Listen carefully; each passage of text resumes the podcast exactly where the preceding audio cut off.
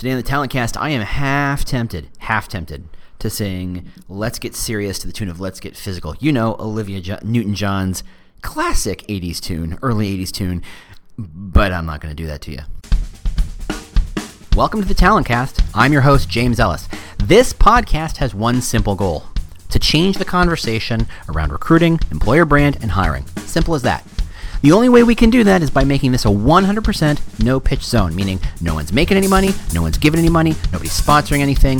So please come join us, come learn, come engage in this conversation, come grow our industry with me. Uh, if you want to talk to me, I'm on Twitter at The War for Talent, or you can look at our website, thetalentcast.com. Otherwise, let's get to it.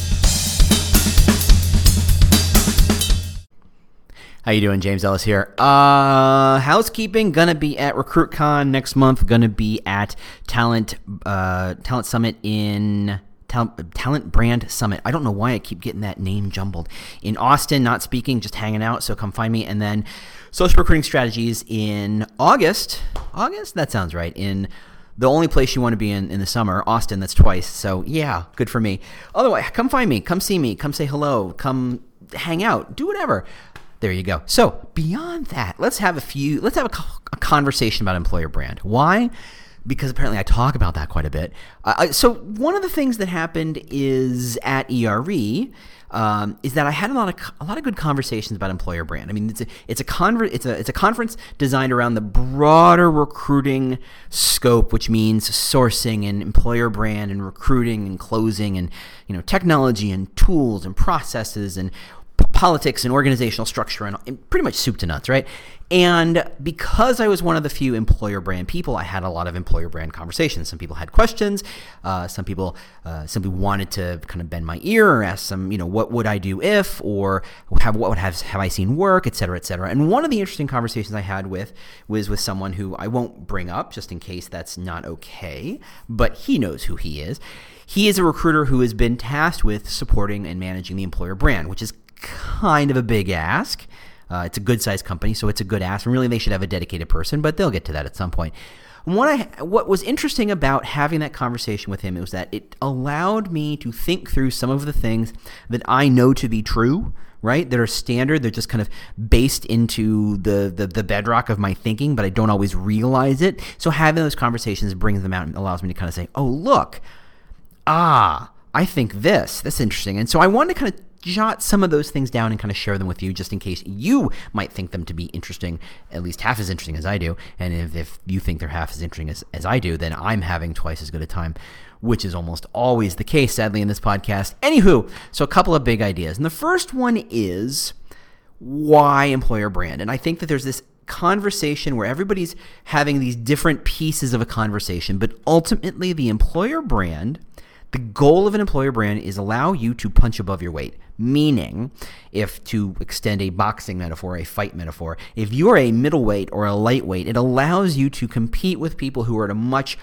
bigger, stronger weight class. Meaning, if you are a thousand person company or a 500 person company, you can compete against a 10,000, 20,000, 60,000 person company. It allows you to say, we are small and scrappy and we're trying to do something good but we're you know it doesn't all have to be about GE and Google and and and Ford and Nestle and all you know big big big big brands. Brands with tens and hundreds of thousands of people. Brands who can afford to do all sorts of cool tools and all sorts of cool technology and have people dedicated to not just employer brand, but all sorts of elements, you know, ops and tech and, and all this stuff. You know, the, the companies that you you say, gosh, I really would like to to compete with those companies to kind of get my brand up and running, to get my company growing, to hire the people I think I really want. I need to compete above my weight. And the assumption being, unless you're one of the handful of unicorn companies growing like crazy or who are really, really, really well funded, and you have money to burn, anybody? Anybody? Money to burn? No? Okay, moving forward. Um, you can't afford to spend the money on people to compete against the Googles and, and, GEs, right? If you don't have the resources to compete against them from a purely money standpoint, and we'll talk about money in a minute more, um, what employer brand is what allows you to compete. It was it's what allows you to be in the game to say we are just as viable an employer, if not more viable an employer, as these massive companies whose names your mom and dad know, right? These obviously massive companies. If the question is to get you to work at the dog walking startup that is burning, you know, doing really well, but still it's a dog walking startup that only has 40 or 50 people versus Google, it's a tough it's a tough fight right? It's a tough challenge. Google, who is just literally, quite literally, printing money at this point. The fact that we don't work under some sort of weird Google script um, is that will probably change at one point. Versus the dog walking startup, which is bootstrapped and, and, and, and figuring its own way out, not deeply funded, and doesn't have money to burn. It's growing at a good rate, but it's still a smaller startup is a tough conversation because the same job will pay infinitely more, maybe not infinitely, but certainly quite a bit more at Google. You don't even have to work in, in the valley to do it. You can just say, I'm going to work where I am or in any number of cities where Google operates, and they will say, fantastic, and they will pay you a lot of money. It's hard to compete against that. If you're looking for a developer, a project manager, a product manager, or a, you know what marketing person, it's hard to compete. An employer brand is what allows you to say, look, it's not just about the money right? It's about the reason, it's the value, it's the motivation, it's what matters to you, right? And I've had these conversations in this podcast before. It's what allows you to have a very different conversation. The world that has said your job as an employee is to go find a place and go make as much money as you can, the transactional uh, model of the world, is I'm not going to say in decline per se, because it's still very, very much in force in pockets of places and very big pockets of places. But truly, do you want to work in a place where you are a hired gun, you show up, you collect your paycheck, and you get the hell out of Dodge?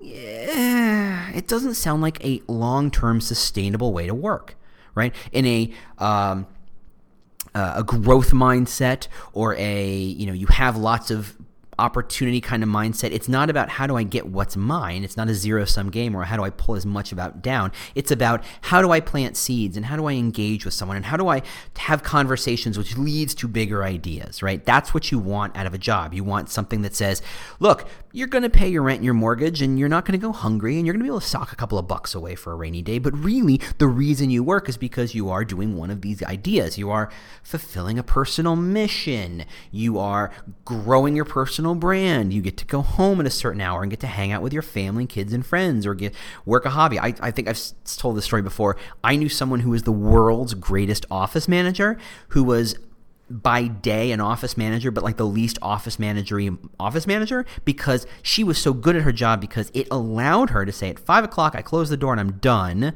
so that I can go out and do stand up or I can do improv or I can do uh, plays or I can do you know it pays my bills and it writes you know pays for my insurance, so I can go do this thing I want to do with the other 16 hours a day that I'm not here at work. She was amazing. She loved working at that job because of what it enabled in the rest of her life. She was not destined to become an office manager. She was damn good at it, but she was destined to find a place where she could say, look, at five o'clock, I turn that part of my brain off and, or focus it on this thing I really want to do. You are subsidizing my need to do improv or, you know, make jewelry or whatever the hell it is, your personal mission right? Sometimes it's you know that's the work life balance and it's supporting what you want to do with the rest of your life that isn't focused on work. Sometimes it is about glory. Sometimes it is about perks. Sometimes it is about money, but what does that money mean? Employer brand allows you to have a different conversation, allows you to say, look, we pay 10 grand less than that other competitor. But what would you do with that 10 grand? Really? You'd want to go save the world? Well, turns out we are saving the world. Oh, you'd use it to go um, build your own startup? Well, why don't you build your startup with us inside our company. Oh, you're going to use it to travel? Well, we have travel benefits and we have offices other places. Or maybe we can figure out a way where you can go ahead and start the Costa Rica office. And by the way, Costa Rican coffee today, delicious. Um, you know, that, and that's the only reason it came to me. But that's really what it's about. It's a, it's about allowing you to have a better conversation. Some might say that's a negotiation tactic, right? You don't negotiate on what's on the table, but you look at the bigger board and say, okay, what else is happening? Why, if you're negotiating with a vendor and they say the prices can't be less than this, why? What is the sticking point? What do they need? What? It's not just about margin. It's got to be about something else. Look around, and that's a negotiation tactic, right? Employer brand really supports that idea. It allows you to say, this is what we're all about. Yeah, you could work at, and I'm just saying Google just because I know it's a company that hires a lot and spends a lot, and people like to work there. People want to work there. Yes, you could do your job at Google, Or you could do your job here. What's the difference? Well, if you once you get beyond the money, what else is the difference? There are a million differences between your company and Google. Some good, some bad. Some of them matter. Some of those differences are very important, some of them don't. Maybe that person you're trying to hire is loves the idea of having a super nice office, super nice technology, a super expensive chair, a standing desk, all that stuff. Can you offer that? Maybe you can. Maybe you can't. Maybe that stuff doesn't matter. And Google loves to talk about all the perks it offers and all the flexibility it offers, but maybe that's not what matters to the person you're talking about. Employer brand allows you to say, we care about X. Whenever X is beyond the salary, what do you care about? And turns out, whatever it is you care about, it's something someone else cares about. And you're going to make that love connection, work connection, and say, Chuck Woolery pops up, um, to say that's really what we want to be about. I've talked about this before the idea that someone who works the Red Cross, maybe that's a bad one because right now they got in some bad press, someone who works at um, I can't think of another charity. Gosh, there's something wrong with me. Oh, I know. The Electronic Frontier Foundation.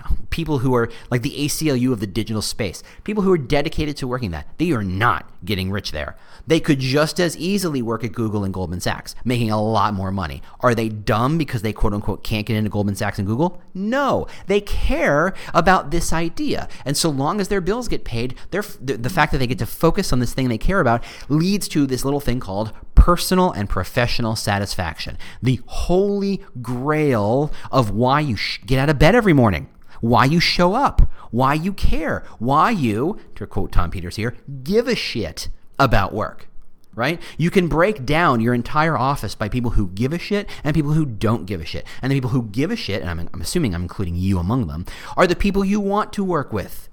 Regardless of the team, regardless of the department, regardless of their level, you want to work with people who give a shit. And the people who don't give a shit the people you go, I guess if I have to, I guess if I politically have to include you or you are a gatekeeper for something I need, I guess I will involve you. But that's what it's all about. You want to find the people who give a shit. What do they give a shit? I don't know. You got to figure out what it is that you give a shit about and line those things up. That's the trick. That's how your employer brand allows you to have a conversation uh, that gets beyond money. It effectively lets you get to a conversation in which you get to say things like, Why exactly do you go to work? right?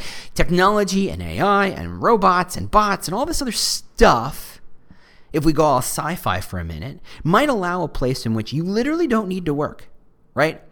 That it, it, you, robots will do so much. They will deliver your package. They will, you know, you, you, you go ding ding, hey, Amazon, or hey, uh, I can't say the robot's name because she will actually pop up and listen to me. But hey, Maplexa.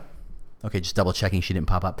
Um, I want I need some more uh, toilet paper and bing bing bing Amazon bots go I hear you it knows what toilet paper you like it knows what price point you're willing to pay it sends you an alert on your phone you say yep I'm good with that the robots grab that case of toilet paper stick it in a box stick it in a, in a warehouse self-driving cars drive it to the post office or drive it to the local distri- distribution place somebody brings it to your house and you're done. How many jobs were done then? One, the person who drove the truck or the person who drove it to your house. And frankly, how long before robots figure out how to do that well? What happens in a world where nobody has a job? Suddenly, you don't have a job so you can sustain yourself. If we live in a world in which, and again, I'm going sci fi here, if you have a basic natural income that is just derived by existing that no one has to worry about going hungry no one has to worry about uh, making sure their bills get paid what do you do why do you go to work you go to work to give a shit about something what do you give a shit about that's the trick. Why do you go to work? An employer brand done well really lets you understand and show off why you think your people come to work every single day. And thus, understanding it, people go, oh, cool, I want to be part of that too.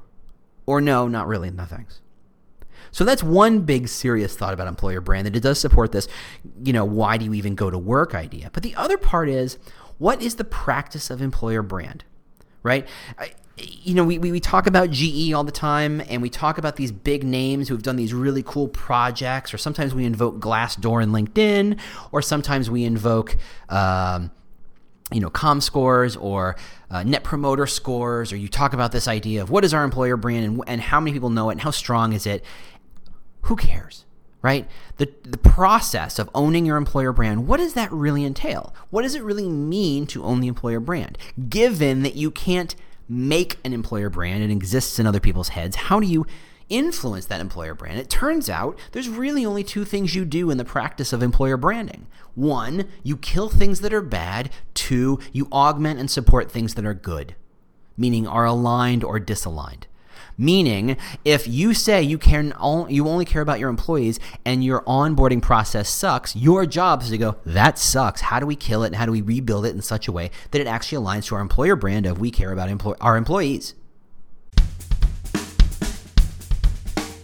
Quick interruption. The goal here is to change the conversation around recruiting, hiring, and employer brand. The only way we can achieve that goal is with your help, and that is not with money, not with sponsorship. No, no, no, no.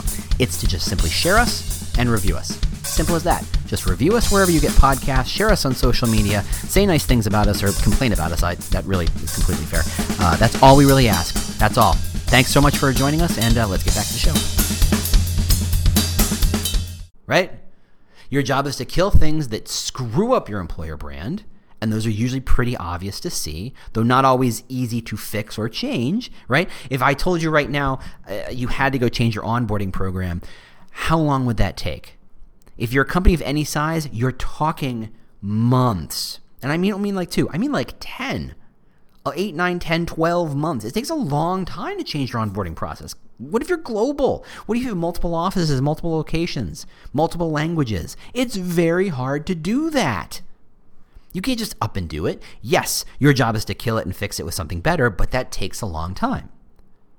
That, but that's the job of the employer brand is to say this is not supporting our employer brand. Remember, the employer brand is a bird's nest. It is a series of perceptions that your candidate just picks up floating around and builds a perception based on that.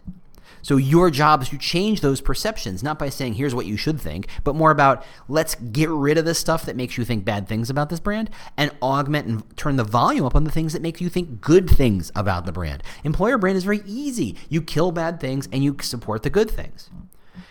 There's no big, massive strategy involved. There's no, here's the three year plan for employer brand that doesn't say, we're going to stop doing these things, we're going to start doing these things. That's that's every three year plan for employer brand. There's no grand strategy because strategy is obvious.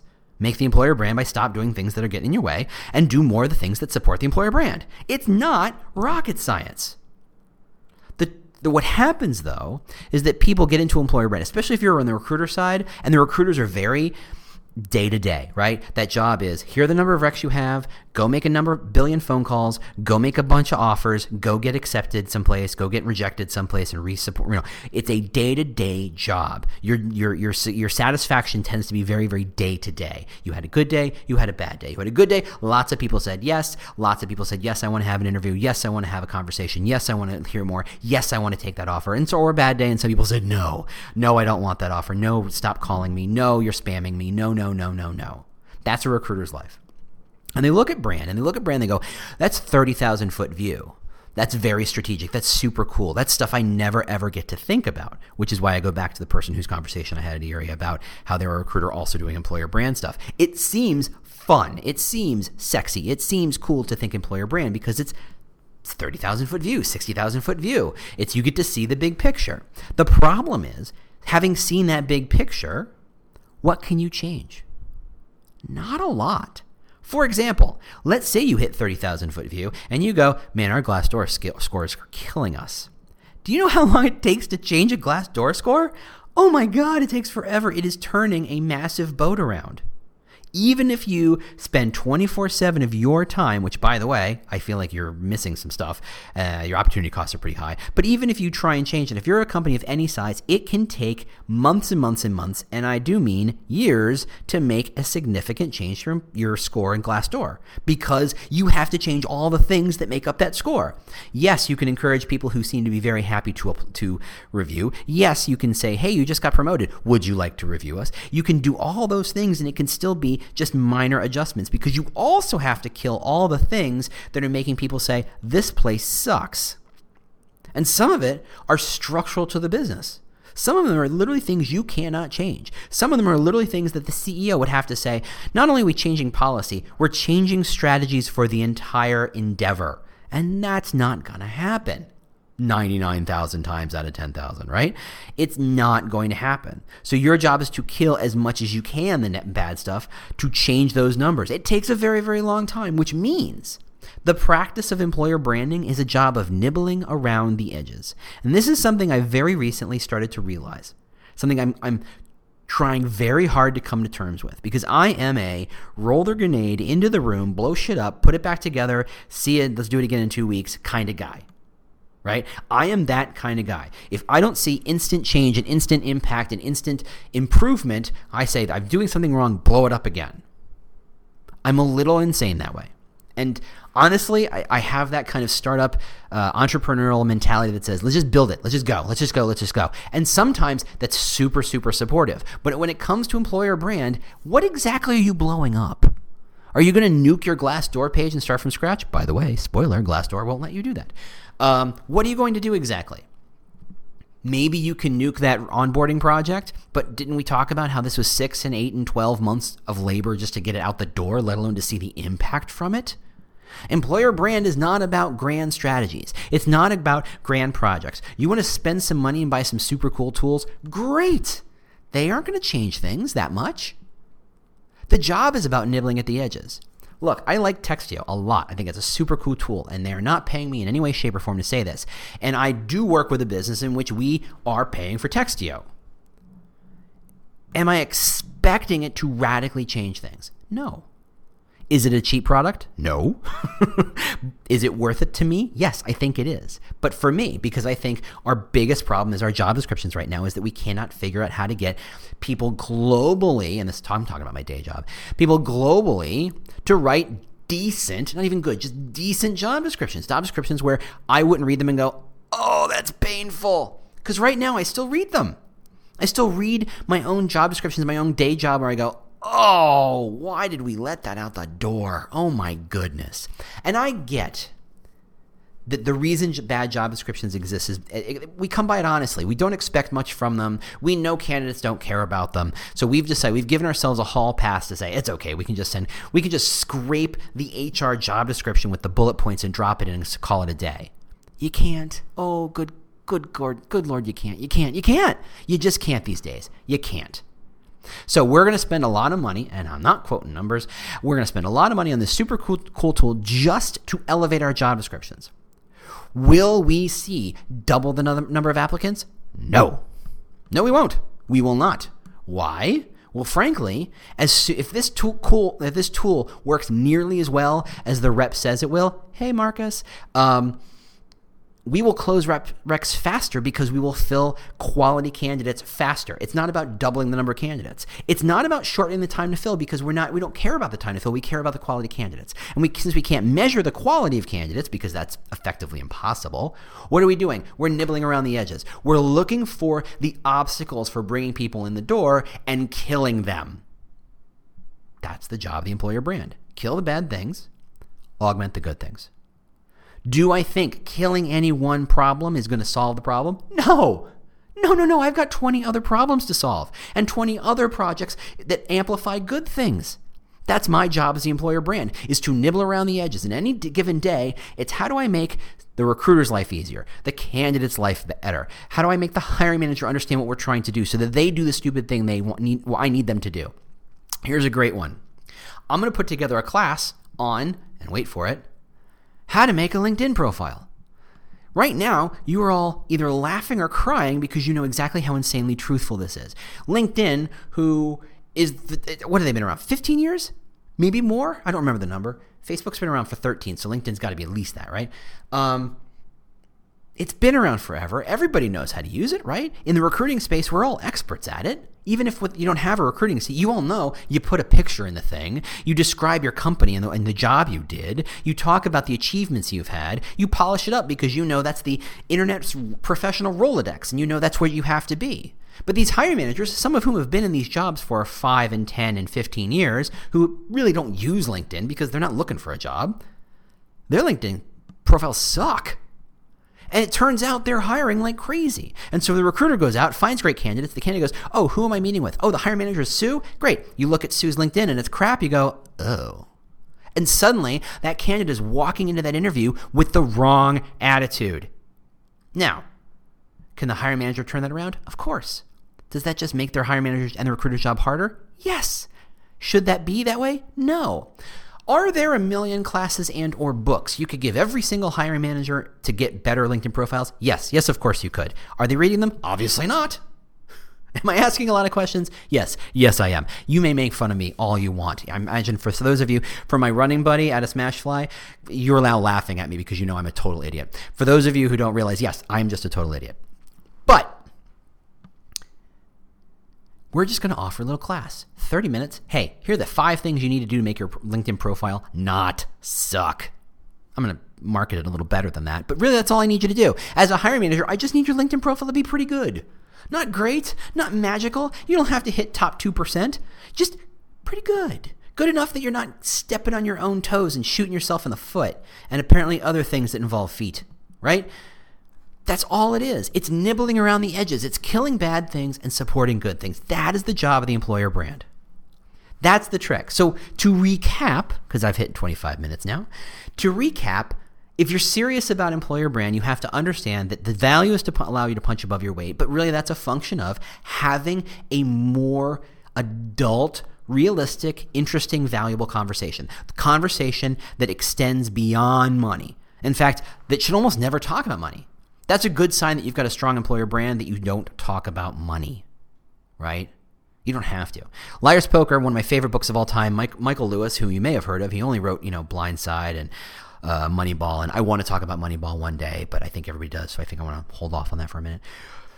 His, it's his first book. It's his first book, and he talks about how he got this job at a massive uh, Salomon Brothers, massive bond trading company, and how they never really offered him a job and he never asked about money. And it turns out you don't talk about the money.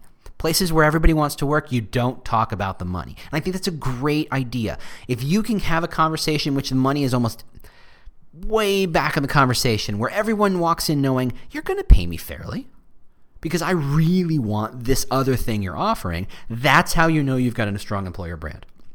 You support conversations that have nothing to do with money. How do you make that happen? You kill off bad things and you support good things. You nibble around the edges. Every single day, you look for something bad you can kill and something good you can support. And then wake up the next morning and then you do it again, etc., etc.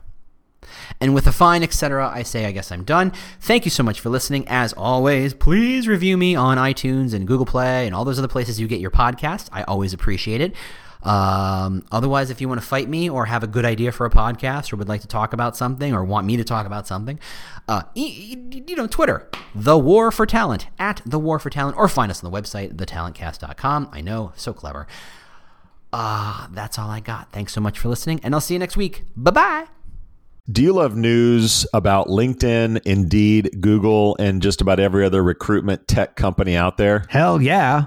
I'm Chad. I'm Cheese. We're the Chad and Cheese Podcast. All the latest recruiting news and insights are on our show. Dripping in snark and attitude. Subscribe today wherever you listen to your podcasts. We, we out.